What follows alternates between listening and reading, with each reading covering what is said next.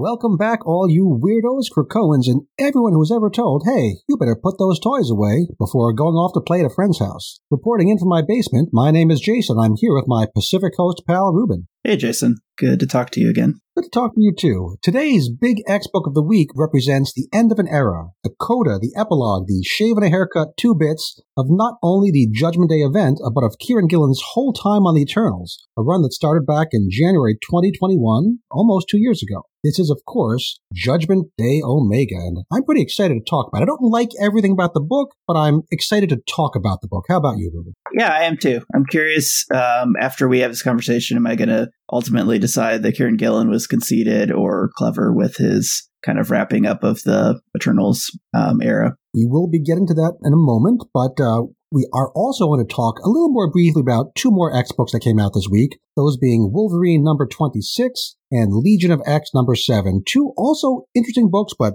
really, really different from each other. Really does show the, the breadth of what's going on in the Krakoan world this week. But first, we are going to go to X Judgment Day Omega, written by, of course, Kieron Gillen and art by Guy Villanova. Now, this was a montage kind of a book. There's no overall plot. It's just Kieron Gillen kind of checking in with a lot of characters and saying, here's where they are now going forward. It's it's put you know putting the toys back in the box as you know to steal Jim's metaphor, uh, making it so that these characters are usable for whoever the next writer on these characters is going to be, probably somewhere well down the line, so that there's there's some story beats that are ready to go to, to pr- go forward, and there's some that are just blank sky, blank slate, do what you want with it. So I think it really shows, you know, almost like a certain level of, of class or respect from Kieron Gillen to Marvel and to those future writers to say, okay, I'm not just gonna, you know, you know, break all the toys and leave them scattered around the room, and you know, Grant Morrison kind of known for doing a bit of that with his characters, a little, a little more, uh, more team player here. One thing I dislike is when a writer completely resets the characters that he told stories with to their kind of starting point. And so I do appreciate that although uh, Gillen sort of lines up the characters and sort of clean locations and says like this is what they're doing today and going forward things did change you know there's the death of Sersi. Um, Druig is sort of out of the picture so conceivably the next time you pick up the eternals there's an option to tell a story with a different kind of key adversary. I mean, they could just get Druig out of the exclusion, right? That'll happen at some point, but there's hope that it'll be a different story. Yeah, that's that's true. There's some places it seems like, well, this whole run didn't even matter because we're right back, you know, where we were in, in issue number one. But that's certainly not the case here. I mean, whether you care about Eternals or not, these cast of characters did did grow and change a little bit. I mean, Ajax, of course, is the most change. I mean, except for you know, of course, Sersi, of course. And yes. we're going to go through this book scene by scene, just because I wanted we want to check with all these characters and just give them the send off that they deserve. So here in scene number one, we have Makkari retelling the events of the Judgment Day event in this mythic, magical, almost neon lights kind of a style. Clearly, this is the version of events that she wants to be remembered going forward. It reminds me of uh, Exodus and whatever that one uh, one book was where he's talking about the great Magneto and teaching the children about Magneto the hero. That's the version he wanted to be remembered. This is the version that Makkari wants to be remembered. Uh, she calls Sersi our first martyr, which for a race of Eternals, that's that's a pretty big deal. And just the idea of first, like I guess that if there's a first, that leaves very much open the idea that there's going to be more, which is little little uncomfortable. Uh, she says this is the first book of Ajax Celestia. And again, saying that there's a first book implies there's going to be a second book. And Ajax herself says that the second book will be called Heresy. Hmm. What do you think of that? well, they are heretics, right? I think everyone who is now not part of the um, Zuras faction of Eternals is viewed as a heretic. And so they're just doing different things which is kind of a new beat for Eternals. It, it is. And so we, we turn the page and we get a data page where we find out really what, what Zura is talking about. And he really wants to get not exactly back to how things were before all this nonsense happened, but you know, more or less, okay, yep, some things happened. We got to change a little bit, but now it's back to business as usual.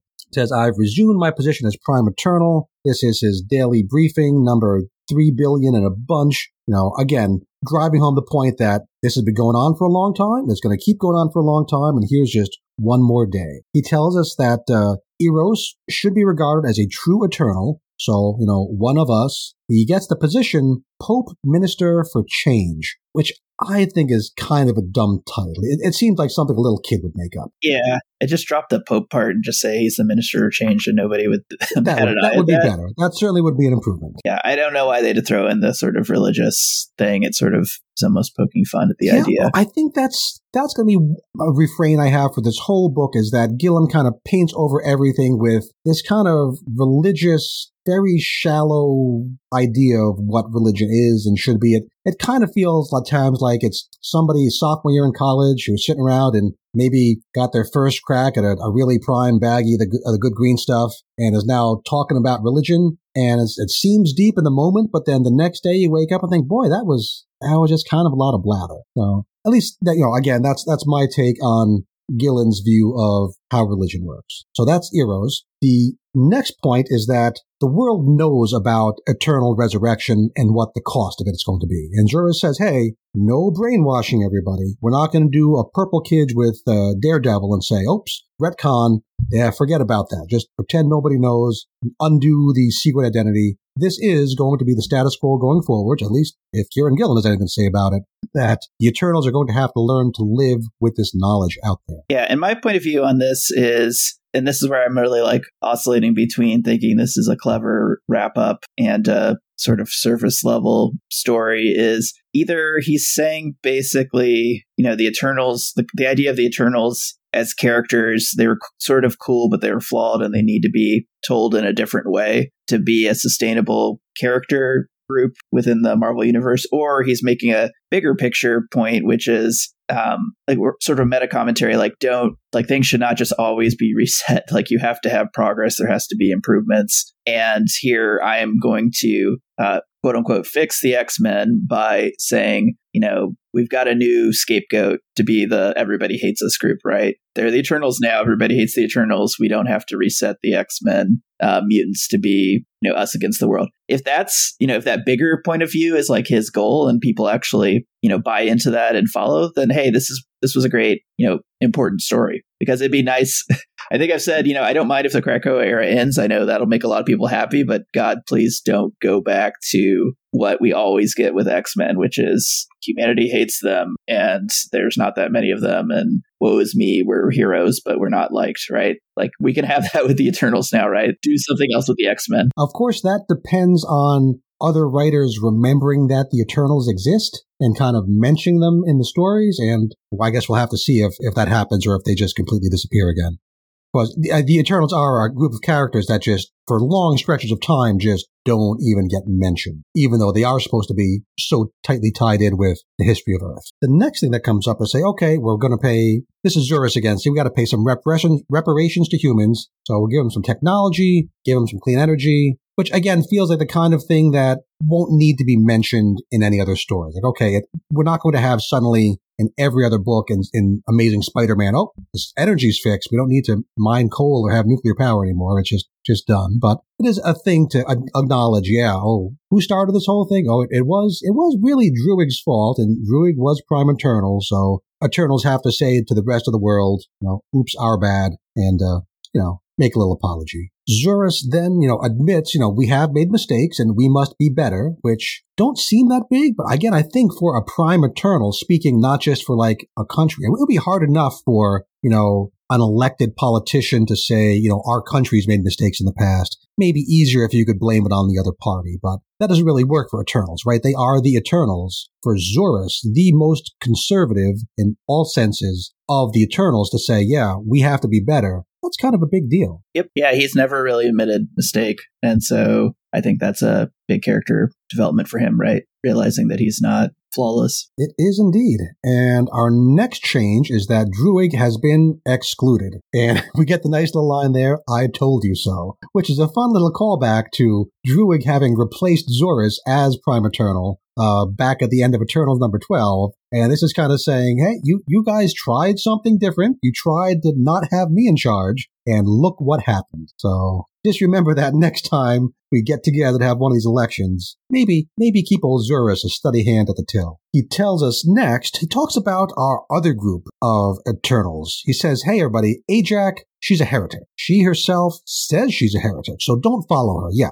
I know she's a celestial and we're supposed to listen to celestials, but maybe don't listen to this one so much. And if Ajax followers do, quote, interfere with our principles, those followers are to be captured and excluded. So they're not really at war with each other, but there's certainly an uneasy kind of peace that we're keeping our eye on you. And if you step out of line, you heretics, we're going to, you know, we're, we're prepared to step in and stop that. Now, maybe that'll be an opportunity for conflict in whatever the next future series is, or maybe that'll be something that gets cleaned up in between series and start off from a different blank slate. I will be furious if that is the case.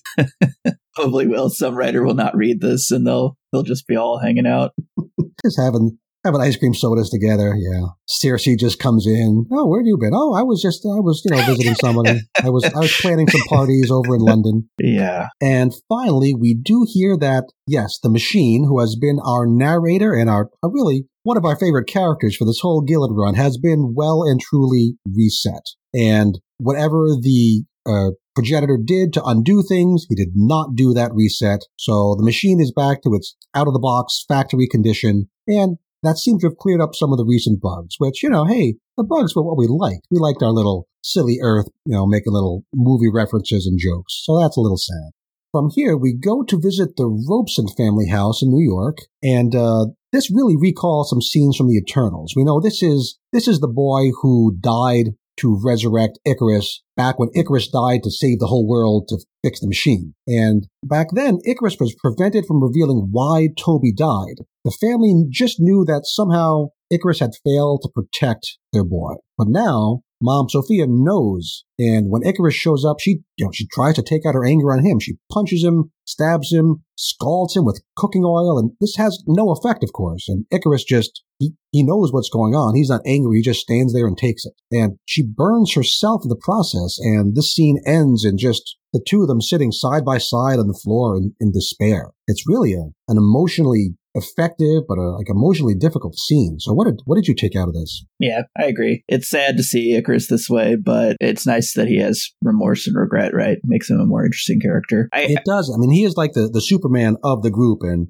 to super, for Superman to take responsibility for a failing is a tough thing, but it's you know part of what being Superman is. And I guess this is supposed to be Ikaris's character adapting and evolving and growing up a little bit too, which is an interesting thing for him to, to do. And again, I'm going to be disappointed when the next writer has him. Let's let's not get disappointed ahead of time. We'll, we'll save that. We will. let's make a promise. When the next time the Eternals come out, you and I, wherever we are in the world, we'll do at yeah. least one show talking about how angry we are how they changed it. yeah.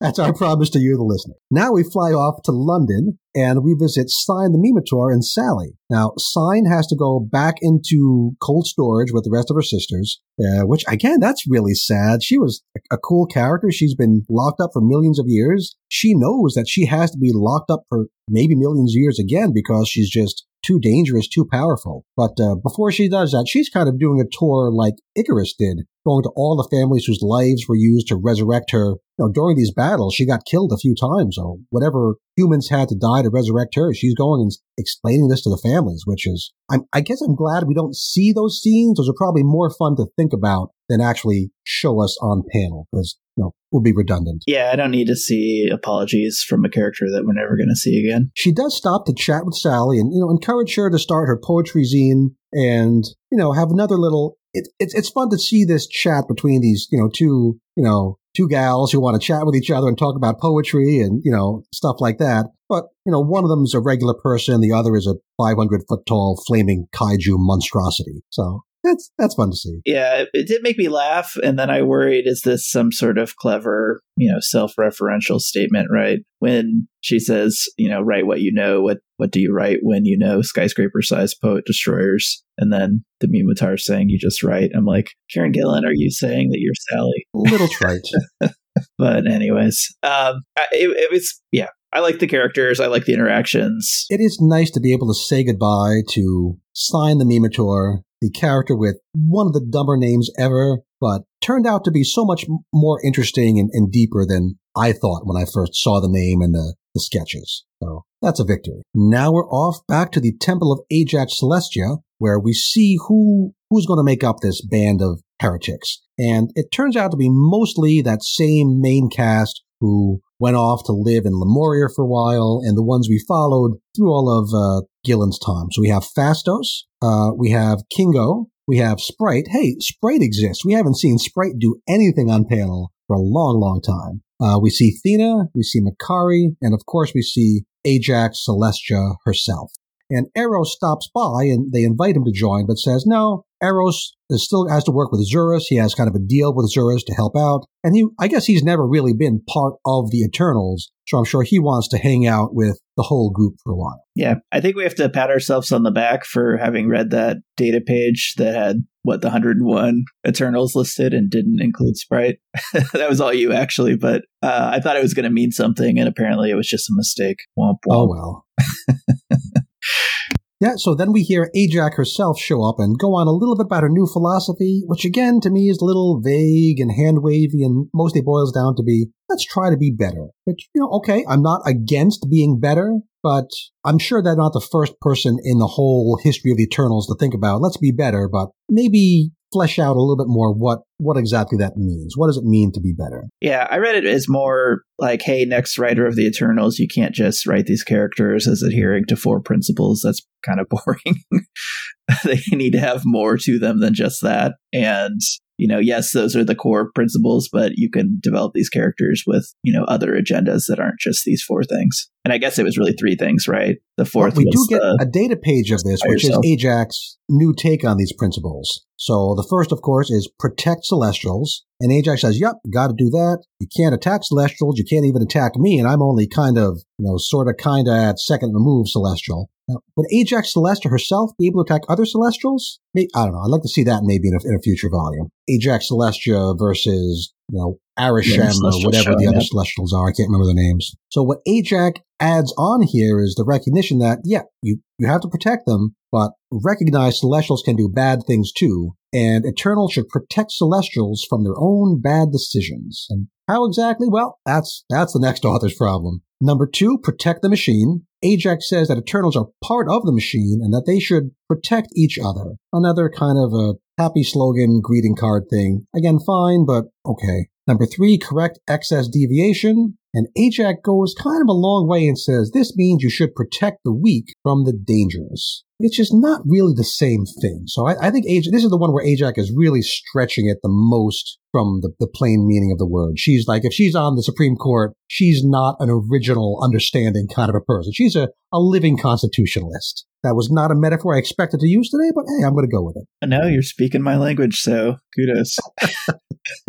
oh, what would Justice Scalia have to say about this? Okay, and finally, we have the brand new principle. You have 24 hours to justify yourself. And I guess we're enshrining that as a fourth principle, even though yeah. that 24 hours very specifically passed. But the lesson here is that every day matters and act where you can as often as you can. Do you want to gamble with me that this is not going to be ever referenced again as a fourth principle? It it seems unlikely, unless somebody is super excited out there about Ajax Celestia and just going to make her the the main character, the main driving force. Yeah. Which is possible, but I th- again, I think whatever happens, it's going to be a couple of years before this comes out, and we'll probably mostly have forgotten about this. And then in conclusion, and this is the part that I thought was maybe just a little bit too cute, a little bit too clever. The principles are not enough. What's more important is to be principled. And again, it sounds kind of deep until you think about it and then you realize it, it doesn't actually mean anything because to be principled is to follow some set of principles. So it kind of just goes in a circle. It's like, uh, I did. I followed these three things. That makes me principled.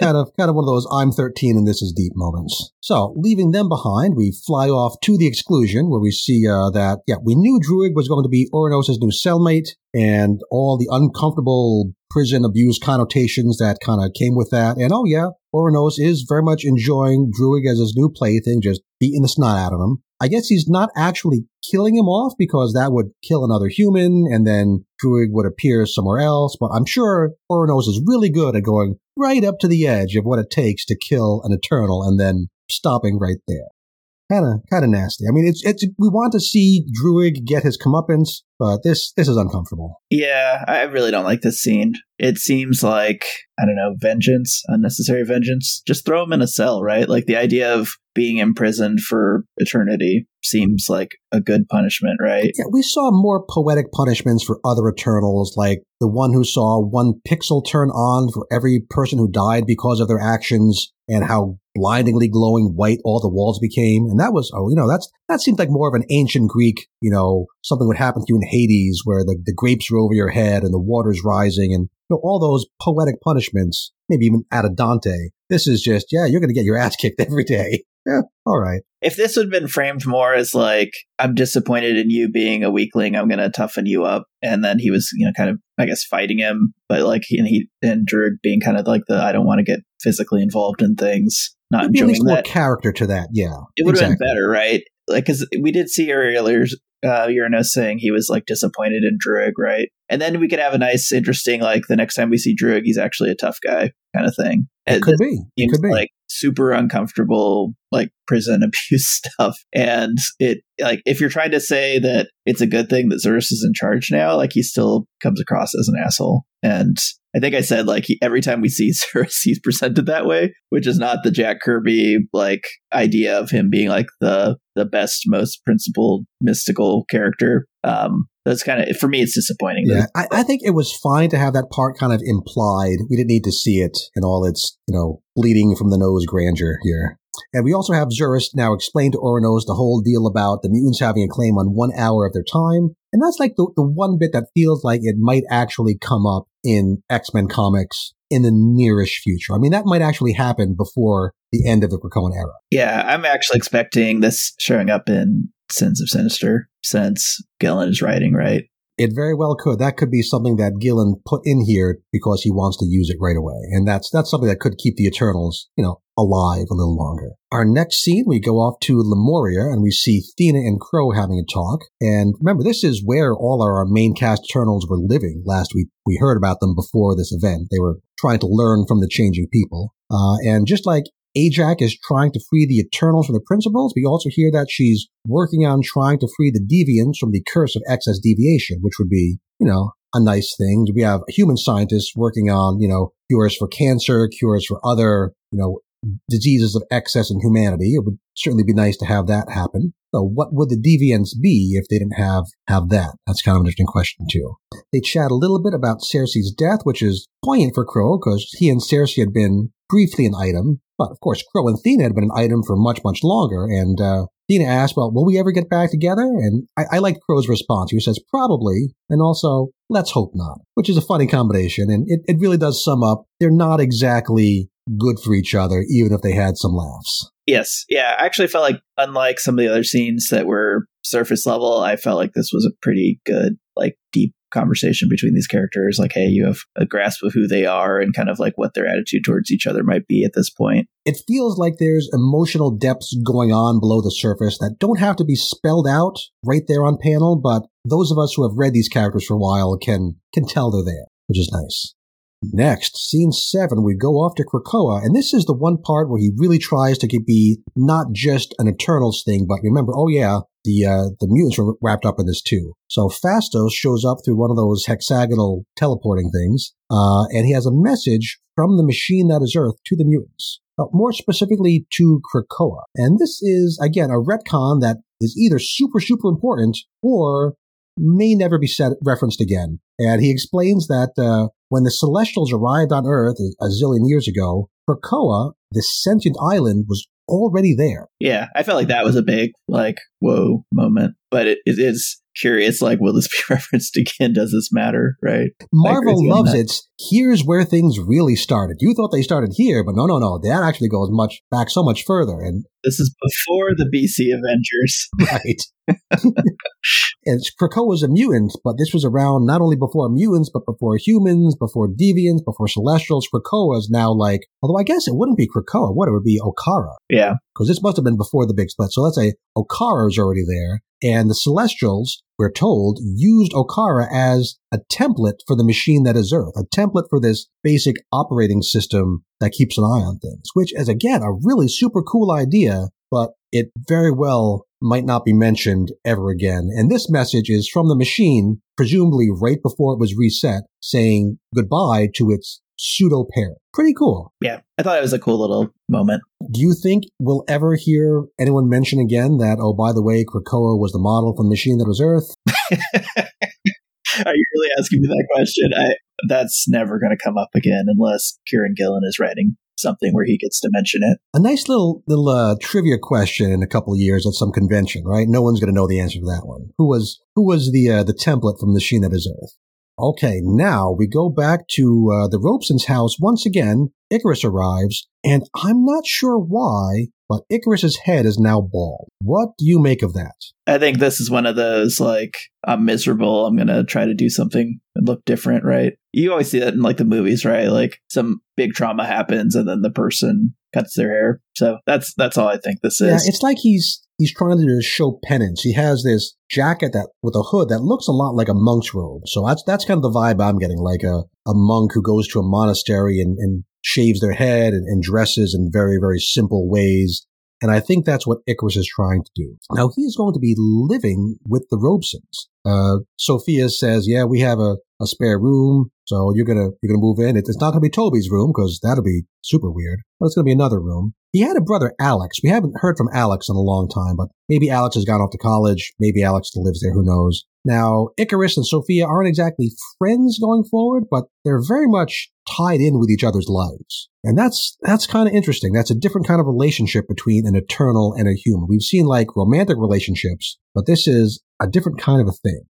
And Sophia asks Ikaris, so what are you going to do now? And he says, again, the main point that uh, Gillen wants to make that's kind of vague everything I can. He wants to do good. He wants to help out. He wants to be a positive force. And on these last few pages, we see Ikaris and then some of the other now heretic Eternals doing what I'm just going to call general capital G D capital D good deeds for humans, right?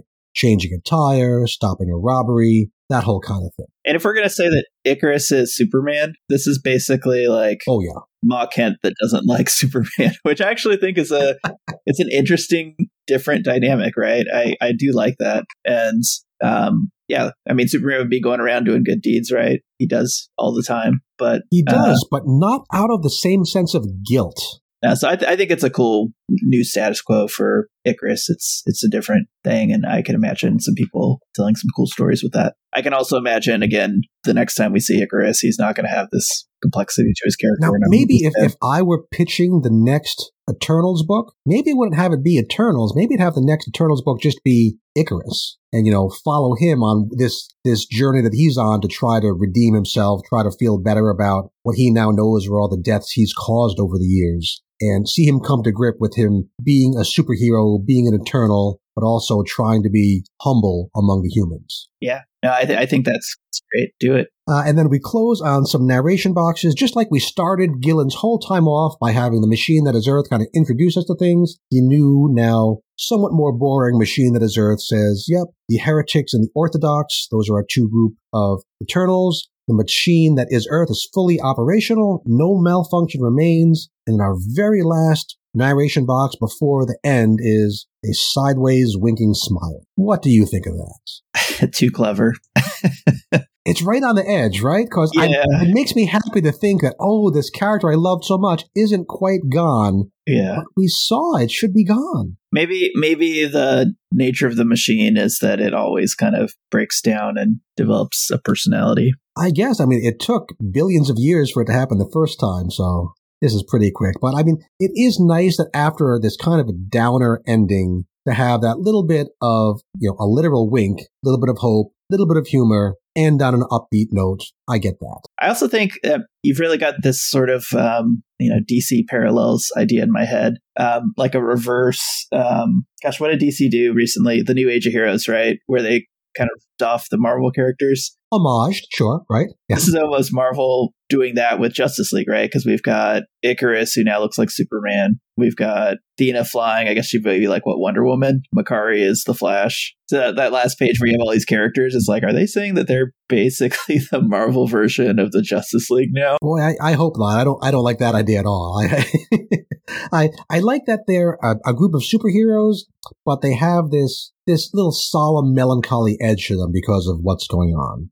So that was the Omega issue. And, and who should buy this issue? Well, this is for fans of the Eternals, specifically fans of Kieron Gillen's Eternals. If, you know, you've been like Ruben and me who really enjoyed that whole arc, you have to have this issue to, to cap it off.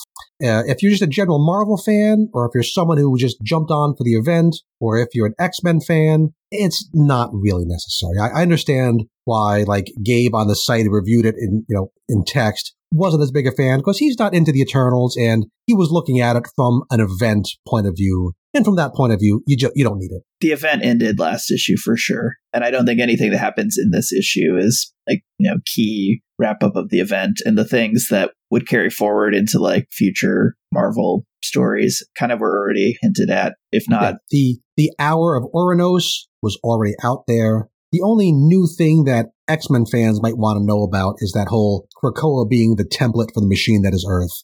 But again, that doesn't really have going forward implications. It's just a little nice, a nice thing to know. That's not, yeah. Don't buy this issue for that.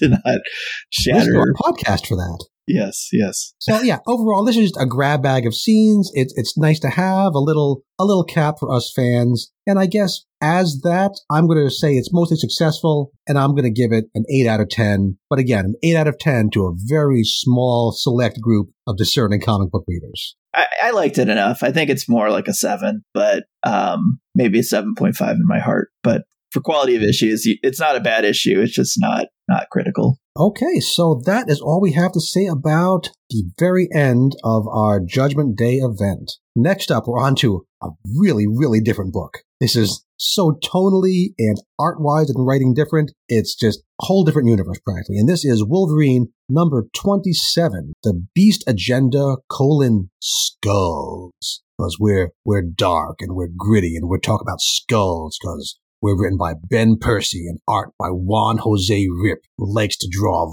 violence. And I'm going to stop doing that because that's going to kill my throat. Do you think there's some body horror in this issue? There uh, is, and I'm going to question some of the physics too, but uh, we'll get to that. Now, I'm going to talk about this in chronological order, not the order it happens in the book, because it's it's told with a surprising flashback that I don't know if it's necessary. So, when we left off with this last issue out, we had Wolverine and uh, the Big Lebowski were kind of captured by the merchant, and the merchant was selling off pieces of Wolverine that were going to grow back like infinite NFTs. And then Beast pops up and says, Hey, how much do I have to pay to kill Wolverine? And turns out this was, wasn't a trick. This wasn't something they had set up beforehand. We see Beast pay up, and then right there in front of the merchant and all those other bidders, he stabs Logan to death with a moderately large pocket knife. And, um, okay, should that should that be possible? I didn't see any power dampening technology. I just saw a Beast with a knife stab Wolverine to death. I mean, we saw Deadpool survive being decapitated and eaten by a polar bear in a Ben Percy written book, and he grew back from nothing but a head. Logan's grown back from what, like a thumbnail, I think, in the past. So how does Logan die here? Shouldn't that be explained? Yes. Yeah. I, I can't stand this issue. And I think from a lot of angles, unless this is the Dark Beast, which we've talked about a few times, this is making, in my he's mind. certainly a Dark Beast. I don't know if he's the Dark Beast. Correct. Yeah. This is like irre- irredeemable, Hank, right? And then, as you say, like, this is a pretty impressive pocket knife if, if this is the thing that could somehow kill Logan. Uh, it's good. the Muramasa uh, Swiss Army knife, I guess. Yes. But Percy's not interested in that. We just have to accept, yep, Beast is Beast has killed Wolverine. Wolverine is dead. Killed him. Yes. He cuts Wolverine's head off with this pocket knife. I mean, Beast is strong. I, I, okay, I'll go with that. Adamantium vertebrae. Uh, okay, don't think about that. Uh, and Beast then has a disagreement with the merchant over what to do with the body. It's a vibranium pocket knife. That's got to be what it is. I, I, guess so. So Beast wants to have the body, but uh, the merchant says, "Yeah, you didn't pay for the body. You paid to kill Wolverine." Which, again, I think he has a point. But uh, Beast throws Logan's decapitated head at like the groin area of the merchant, and then I guess just kills all the merchant's men. Uh, I did think it was kind of fun that you know, he is the Beast. He is, you know, a lovable, blue-haired, you know, charming guy, quote Shakespeare, but he's also, you know, a killing machine, and he does kill everybody pretty easily. But he is kind of out of breath afterwards because he's been working a desk job, and I think some of us can really relate to that. So we do see uh, Jeff Bannister. We don't see what Beast does with Jeff Bannister, but we do see Beast grab him. And I don't imagine that Beast actually kills the guy. I mean, Beast would, we see, he has no problem with killing anybody to keep his plans going forward. But if he did, Percy would not have been squeamish about putting that on panel. So we don't know what happens. You think he killed him? I think he he didn't show it to make it a question, but yeah, just so we have another reason to hate him, right? When Wolverine regains his memories and then goes for Jeff, and then he's like, "You killed a human." That is, I guess, a mystery going forward, and we'll have to see what happens. Yeah. So moving forward in you know in real time, even though not in the book order, Wolverine gets resurrected, and right away, Beast just snaps some kind of Krakoan control collar on him. Hope and, and Tempo are there, and they see this really weird behavior from Beast. But, you know, I guess they're just too busy to say anything about this to the Quiet Council. I mean, I know Beast doing, you know, suspicious stuff is common, but putting Wolverine on a leash seems like Hope, who's on the Quiet Council, might might mention this to, to, to Chuck. I don't know. Why would Wolverine 2 just come out like swinging from the resurrection? We've never seen that. Because it looks cool. We've seen him come back before, but now suddenly he's going to be berserker and try to kill the five. I don't know if we're supposed to think it's like him following up on being so angry at the moment of his death at Beast, although that point wouldn't have been backed up. Correct. Yeah. This whole thing would not work if it was all backed up. And then also, I swear we have seen Wolverine brought back before. Absolutely, we have. We have not seen him doing this. This is just like a convenient thing to justify the caller. We we do see Hope saying he's always extremely cranky when he wakes up from resurrection. But yeah, that that seems like it was put in to try to explain, you know, just this. It, it does look really cool, him, him bursting out of the egg with the claws of flying. But yeah, then Beast just takes control, and we continue to see these several violent missions that Beast sends Wolverine out on. You know, killing a military unit, assassinating a sleeping man, killing some people in a Breaking Bad style Krakoan drug lab, slicing the head off a reporter. Oh, nasty stuff. I, I do like the narration boxes here. We get Logan's inner monologue restricted to things like kill man, man is bad. It shows, I mean, just clearly that Beast is completely has control over Logan. It's it's really it's it's Weapon X all over again. It's exactly Weapon X, yeah. Which Logan's not going to be happy about because that was not a good time for him. Really, that was not his happy place. But the, again, I think the art here is uh, Juan Jose Ryp really doing what he does best. Just the scenes of awful violence he makes look really cool. And there's fewer scenes in this issue of just like normal human being types sitting around and chatting, which are not his strong suit as much. So it's a, a good a good artist for what Ben Percy wants to happen. I'm going to say this is if you look at that Omega issue of Judgment Day, where my theory is that it's like a it's a commentary on like do something new with characters. You can't tell good stories if you just go back to the past over and over and over again. And I would say this is the kind of story that he was kind of critiquing. Oh, I like it because this is like garbage to my to me. I'm sorry, like the art is great, but like, do God, I, I, I maybe I'm I'm the wrong person to comment on on like Wolverine and Wolverine fans like this, but I can't imagine people saying like, oh, let's do a Weapon X story again. Like, really? That's what people want? I'm sure there's probably like six of these stories before this that have been told, and they're probably better than this. And you don't need to make Beast a total jerk to tell this story, but sure, let's do it, Ben Percy. I, I really yeah, hate this he, issue. He's doing a, a, a, Chris used to talk about worrying about characters being broken, right? Where you always want to change the characters a little bit, but if you push them too hard, then in the future you can't really use them to fill their story role that they always had, right? And we've seen Beast kind of getting darker and darker and darker. And how are we going to come back from this? What are we going to have to do? What kind of extreme, wacky sci-fi concept are we going to have to bring in to explain? Oh, no, we're going to we're going to bring Beast back to you know telling jokes and jumping around and being an acrobat. And I don't know. I was okay with the stuff where it's like he's now this CIA type operative. He's decided, you know, there's no line that's not crossable to like protect society. But this is sort of betrayal of a teammate, right? Like somebody he's got a very deep, long history with. That to me is a, a bit of a bridge too far. I felt like the um when he when he brought Colossus in for questioning because of right. like the, the Russia issue. Actually, that that worked for me because I was like, it's at the end of the day, it's just questioning, right? And that's that's a fair thing to do and to worry about the possibility of like another Russian character being. Yeah, he didn't need to have him chained up and frog marched in in front of everybody. Didn't need to do the perp walk. Yeah. But you can say, okay, Beast has a job to do. He has a role. He takes his role seriously. And that means he's going to do some things that he wouldn't do on his own.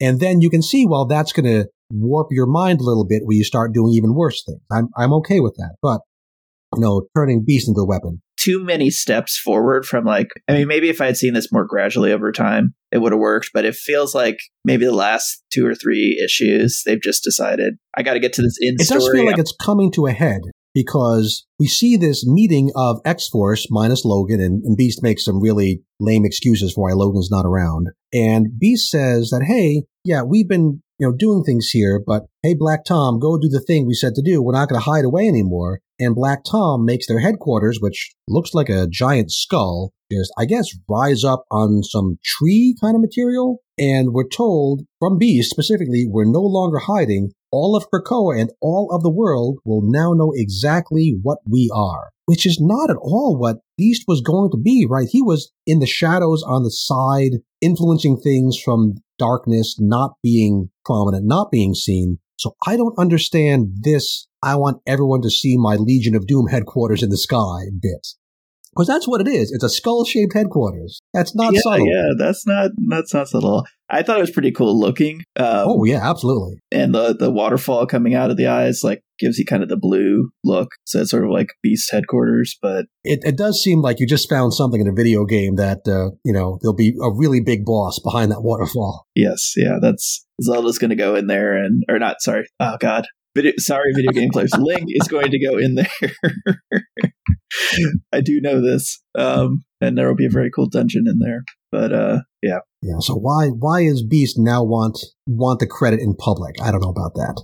So yeah. Also, we we also further progress the Sage is a drunk storyline where she's hanging out at the Green Lagoon. Just her word bubbles are all bubbly. She's not actually on duty, but she's Sage, so she's always on duty. And yeah, she gets. We, we really seem to be having a an, another kind of intervention needed here. We need one kind of intervention for Beast and this other kind of intervention for Sage. Yes. Yeah. And at the end, we see Beast at home in his cottage, which looks straight out of a Thomas Kinkade, painter of light painting, really driving home that whole banality of evil. You know, he lives in this pretty picture book place, even though he does these evil things. And we see him talking to himself about his plans, and he takes out on the last page again Keywords being it looks cool, the adamantium coated mirrored skull of Wolverine that he just chats with, and he sees his reflection on the top of the skull in a way that, again, physics wise, I don't think that works, but you know, it, it looks cool. That's not a reflection. He he carved his face into the top of the like, skull. Like Scrimshaw with his vibranium pocket knife. It all holds together. Think about it. Yeah, I mean, it looks cool. The art in here is great. I will say that. But we've said it over and over again. It really seems like Ben Percy knows what Juan Jose Ryp can do, and then is writing to give him things that look cool. And I wish the story around that held together more. But if what you like from Wolverine book is some cool violence and to see Wolverine go through horrible things and presumably you know, overcome them at the end and just see great scenes of action, you know, this is, you're going to love this book. It's just, if, if you want these, you know, subtle storytelling, that's not what Ben Percy's here for. Yeah. I mean, I have an, I have an opinion about this, right? And that's something positive about this. Oh, oh, sure. It does, it does provoke an opinion. Yeah. And I, and I'm happy to talk about it. So that's good. But I just, I really dislike the, um, character beats. This feels to me a lot like um, over God, what was over on DC that um, something crisis. The that doesn't narrow it down much. The mental the mental health crisis thing that. Oh yeah, the Tom King bit. Yeah, yeah, where it was like completely like talkable, but like the story didn't make sense in the context of who these characters were, and for that, like I'm gonna say for me, this is like a six. I just I don't like it, and that six is because I can't say the art sucks, but I'm very that, close to why you say like fair, a few five for this. I, I can see I can see the kind of person who would like this, and that's fine if this is the book you're going for. It's just not so much. I'm worried about the character of Beast. Now I'm gonna, gonna put you on the spot here. Do you have a theory for how or if Beast is going to come back from this? No. No, I think it's going to be worse. I think it's going to be. I'm going to be so furious if they try to like do a hand wash thing where it's like, oh, he was like under deep cover or something, right? Oh, okay. Here's And- here's my almost almost certainly wrong theory. Probably wrong, but but maybe it's fun. So I've I picked pieces of this up from around the internet, so I'm not going to claim it's original. But here's the theory. Now we know there've been two beasts in the, the regular six one six universe for a while now, right? There's the, our regular our regular beast, and then there's Dark Beast from like Age of Apocalypse, right? Now, Yes. well, what if when the Cerebro backups happened, there was like a little bit of a mistake and Cerebro accidentally put both backups in the same file? Interesting. So he comes back and kind of. I don't know if the timing works though, right? Because we would need to have Beast be resurrected through this Krakoan process before he really breaks bad. So if that works out, then maybe this works and we can say, okay, well, it wasn't really Beast Beast, it was the superposition of the two of them. And I don't know if that's what Ben Percy's going to do, but maybe that's what some writer in the future can say. Yeah, I'd, I'd be happy with that explanation. It would help a lot. All right. I'm, I'm glad I made you happy at least. I don't know if anyone else likes it. And yeah, I'm, I'm going to go along and say, yeah, this is probably, this, I'm, I'm going to give it a 6.5 out of 10 just because I can appreciate what it's trying to do, even though I give it a concerned out of 10 for the characters of Beast and Sage, you know, more, more generally. What I'm what I'm afraid of is the real way they're going to wrap this up is he's going to realize, oh, I shouldn't have done that, then he's going to resign, and then everyone's going to be like, well, he learned his lesson, and then And eventually, then he's going to put on a, a hooded sweatshirt and shave his head, Shave which was really head. funny. Yeah. and, and go visit the families of all these people he had Logan kill. Okay, so that was Wolverine. And our last book we're going to talk about today is Legion of X number seven, written by Si Spurrier and art by Netho Diaz. Now, it's a new artist coming on for this arc, and I guess I have a kind of mixed reaction to it. He draws faces a little oddly, especially inside the altar, which is this astral kind of plane place. The way he draws men's faces in particular reminds me of handsome Squidward from SpongeBob, which I don't want to see in my X-Men books. But I guess we can say, yeah, it is in the astral plane, so maybe that's why it looks weird. Uh, so there's two strands to this story, which may or may not end up being aspects of the one basic concept. So number one, we have something weird going on with Nightcrawler. And number two, we have little bits of Warlock's dead dad blowing around the astral plane. Now, I think I understand the Nightcrawler bit, so I'm going to start there. I'm going to say that, okay, we start off with Nightcrawler giving the daily briefing, very much a la Hill Street Blues, and no one's listening to him though. Like, so, so Ruben, why is no one really paying attention to anything Chief uh, Nightcrawler, Chief Kurt, has to say? yeah, because he finally has devil horns that just kind of came out of his skull, and everyone's like, "What's going on?" He, he does. He has these two, you know, moderately sized devil horns, bull horns, and you know, he doesn't actually look that much weirder than usual, right? He was a funny looking dude to begin with. Now he's just a, a funny looking dude with horns, and they're on Krakoa. I mean, probably one out of every six people has horns already, so it shouldn't be that strange. But I guess they're new, and that shouldn't happen. So Nightcrawler and Doctor Nemesis go off for help to Mister Sinister, and yeah, I know this is your favorite part of the issue too. It is fun. This kind of catty ban- banter between Sinister and Nemesis. What did you like about that? I mean, I'm not going to read the the pages, but I I laugh so hard at these two characters trying to one up each other, and um, as always, Sinister I think kind of wins. He's the more effective, like out in the open supervillain. yeah, he, he gets the, the lines out, and, and Nemesis is more sputtering angry. Now, do these two have a history, or is it just like clearly their characters would not get along? They both have egos just too big for the room. I don't know enough about Nemesis to have an opinion there, and I actually have thought he's like one of the weaker characters, but this makes him more interesting. And if they do have a history, like kudos to Spurrier for kind of referencing it. And If they didn't, well, they do now. And he had some good lines. I actually thought, and I will say one line. I, I thought it was pretty hilarious when he referred to the cape as like a shredded shower curtain. it took me a second to, to realize what he was talking about. Like, oh yeah, it kind of does look like a shredded shower curtain. Uh, So Dr. Nemesis finds, uh, he, he takes a sample of, of Kurt and kind of checks into it, and he says there's a fusion of mutation and magic. And I think to myself, oh God, please don't take us back to Otherworld. Anything but Otherworld. To me, is like almost a secondary mutation callback, which I know drives Nick like just batshit crazy. I mean, going forward later in the book, for sure, secondary mutation is, is being referenced here. yeah. So um, I'm sure another Morrison idea coming back is the last thing that uh, Nick wanted, but I don't think he's reading the X Men at this point. So um, this is for people like me that Okay, well, well, Nick, if you are listening, you know, send us an email or see us in, in uh, Slack. Tell us and let how much know you what love. you think. Uh, yes. Uh, Secondary mutations coming back. so Mr. Sinister says, I, I might have a solution. Have you tried switching it off and back on again? And he shoots Kurt dead. Uh, of course, he's resurrected right again, and the only change is the horns are even bigger. Oh well. so whatever's going on is affecting the morphological field, hand wave, blah, blah, blah, to an extent that even the five with a resurrection can't make it go away. Now, I want to say something about death not meaning anything anymore in the X-Men, but I've said it so many times, just accept it and move on. Okay. So Dr. Nemesis, I finds kind of a signal that seems maybe similar to Kurt's situation, and it's off in Los Angeles, and it's at the headquarters of X-Corp. Hey, you remember X-Corp, everybody? Uh, and we find there the Black Knight, the Jackie Chopra version. Now, she's the daughter of Dane Whitman. They kind of share the title now.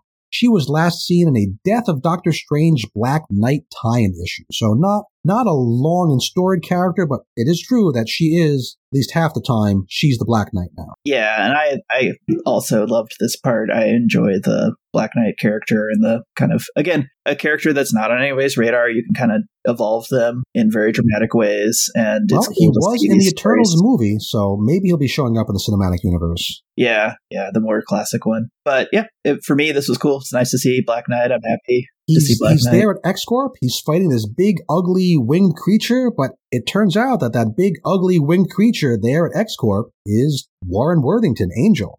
And apparently, whatever's happening to Kurt is also happening to Warren, but much, much worse than just a couple of horns. Yeah, he's like this weird, I don't know, bird monstrosity. So that is the part of this book I kind of understood.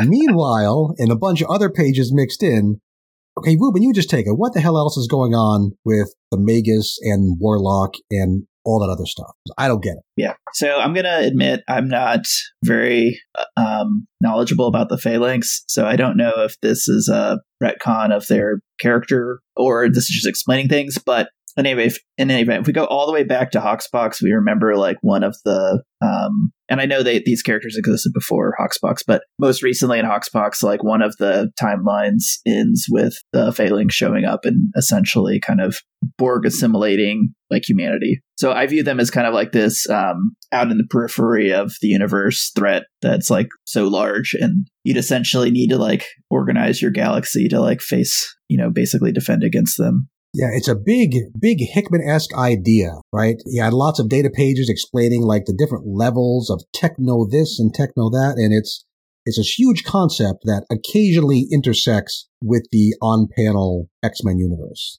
So in here, what we're what we're told is basically phalanx are we I, I- I guess we've never actually seen them. So they are some extra dimensional um, entity that exists, right? And they feed on other realities. And so how they feed on those realities is they introduce viruses into the galaxy, and then those viruses mutate and kind of um, either consume the matter that exists or um, evolve into this tech technarch, which are, I guess, um, a robotic race of people that think they are kind of acting independently. And I guess uh, maybe the Borg would be like what the technarch are, um, if if that resonates with anybody. And so then they go out and look for other societies in this galaxy. And if they find them, or I guess not even galaxy, it's more dimension. They they go out into this dimension and they look for other, you know, creatures in the dimension. And if they are creatures that have information that the phalanx already has as part of it, they just destroy them and move on. If they find s- some sort of um, being that has new technology or interest or whatever information, then they also kind of absorb them, but then they send them up to the phalanx to feed the phalanx. It's kind of a heads I win, tails you lose situation because either way, the the new the civilization is going to get destroyed, either destroyed Yes. and re- thrown away, or destroyed and absorb the useful parts of. Yes, Either way, not good news for anyone who gets the attention of the phalanx. correct. Yeah, and so one th- one thing that's of interest is so the the viruses kind of float around, right, and they're just out there, and then they evolve into a threat. Right, so you kind of want to avoid the viruses, and two, like if they get a critical mass, I, I guess they send some sort of signal that calls more more of the uh, phalanx to the location. To yes, and there's these little bits floating around that we're told are like the ashes of Warlock's dad. And that these are possibly going to end up calling the phalanx. Is that what we're worried about? Yes, yes. Because so basically, um, Warlock is from a Technarch, and his dad was was um, the head of that Technarch, but he is a mutant, so he is aware of what like that they serve the phalanx, and that again we're really stretching that term mutant because he doesn't have like an X gene. He's just kind of like kind of weird for his his species. Yes, he's he's weird in the sense that that the phalanx doesn't have kind of control over him. Yes. So he's like self aware and like able to not just consume and absorb. And if we remember, this is another thing of interest the, um, oh gosh, I always forget this term. the techno organic virus that uh, Cable has is is part of this phalanx. So it's the higher, it's the level up, you know, just the viral form of it. And so, um, right, we saw that referenced in must have been X Men Red because that's what he used to track down the other piece of him that was taken by Abigail Brand. But but anyways, we were told that Magus, who is Warlock's father in, in Legion of X, we were told that he died and that you know I guess his his ashes are out there now. So what's new and interesting is they're now in the um oh my gosh, what is this realm? The the astral plane. Thank you, astral plane. astral, astral plane. plane. There we go. I, I, find all these concepts really interesting, and yet I can't remember any of the terms. But anyways, yeah. So the astral plane exists, right? And if we remember, Legion has a um, the altar, which is like a um, home base within the astral plane that at least before this issue had kind of an opening into the rest of the astral plane. So yeah, it's kind of like on the border. It's inside his own mind, but also has a border with the larger astral plane. But it's also a place that's more protected, so that you know everybody else can hang out in there and not just be swallowed up by the whole astral planeness of it all. And we're all in the astral plane, but the unique thing is um, his has become like a dimension with like physics. He can invite people over, yeah. Yep, yeah. So, anyways, um, the I guess Warlock and and Doug show up to the astral plane and they say, "Hey, we found these like viral spores on uh, Juggernaut when he was in like the real world. Like, do we have it? Like, you know, we think these are Magus spores, and oh, by the way, like it's not great because if there's too many of them, it's going to call a Technarch here and you know start an assimilation thing. And are there I any? Think it's worth worth mentioning too that Warlock in the astral plane looks really different, right? Warlock, yes. we're used to seeing this kind of crazy, uh, you know, distorted, almost graffiti looking black and orange, you know, monstrosity. But here he looks way more human, although he's still all yellow and he's still all naked. He, he looks kind of like a yellow, happy Dr. Manhattan to me. Like you can imagine Dr. Manhattan on the moon and, and change your color settings and cheer him up a little bit. That's Warlock in the astral plane. And that's kind of fun. Yeah, I, I don't mind that, that he wants to look more kind of normal. I guess, well, normal by our standards, right? Mm-hmm. So that's what's going on with Warlock. And is that going to connect back to what's going on with Kurt? I mean, probably. I guess we'll find out. Uh, Si Spurrier does like to do these stories where what you think are two different things actually are aspects of the same thing, which can be fun. And I guess there is kind of another small third strand, right? We've got Mother Righteous and Banshee still hanging around keeping an eye on things. Banshee looking all cosmic Ghost Rider because he's sharing his body with a spirit of variance, not vengeance, variance. And they observe that Warlock, I, I think it's Warlock, has a hitchhiker, which is some sort of entity with, in the art, the shape of it looks a lot like Nimrod, which, ooh, nice to see Nimrod referenced again, but that's kind of creepy. Wouldn't expect this, this particular uh, title, but yeah, I guess something Nimrody is following Warlock around or hitchhiking on him. So that could be a big thing going forward. Yeah. Yeah. Mysterious. But they basically do a search of the altar. They find all these phalanx viral shards. They kind of gather them together, throw it out the door, um, which then summons like some gigantic hell beast to like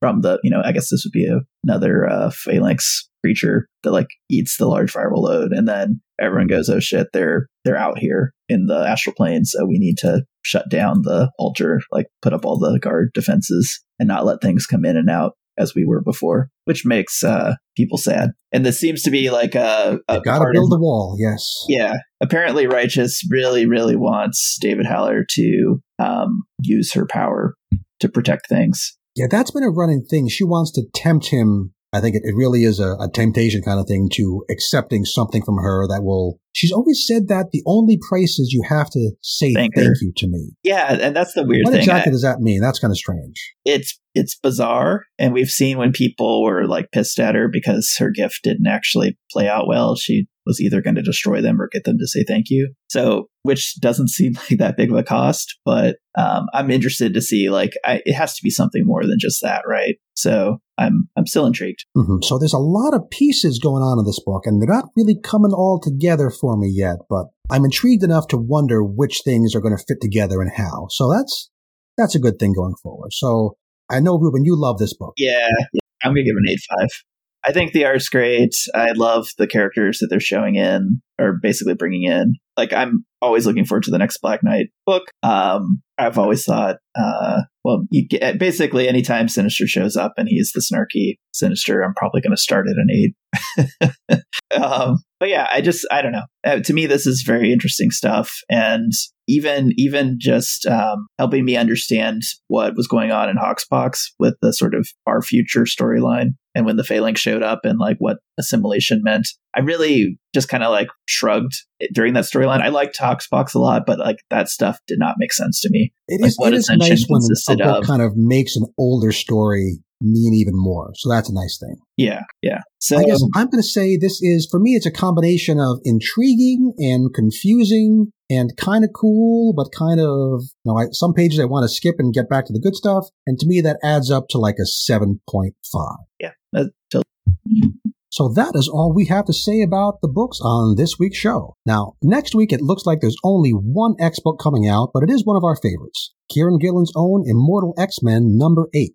Judgment Day may have come and gone, but Gillen's time on Krakoa continues. This looks like it's probably about Mystique and Destiny going back to Edwardian England, which sounds like fun, and I hope we learn more about their connection to Mr. Sinister and maybe something about that event coming up. Yeah, I expect that to be a good story. And we could also talk about the uh, Sabretooth and the Exiles book, which Absolutely. Came out this week, which we didn't cover. But yeah, this week was kind of crowded with books, and next week is very much not crowded. So we're holding Sabretooth the Exiles number one over to be discussed on next week's show. This continues novelist Victor LaValle's exploration of the literal criminal underworld of Krakoa. And uh, Ruben, you've you've read and enjoyed the Sabretooth book before this one? I thought it was okay.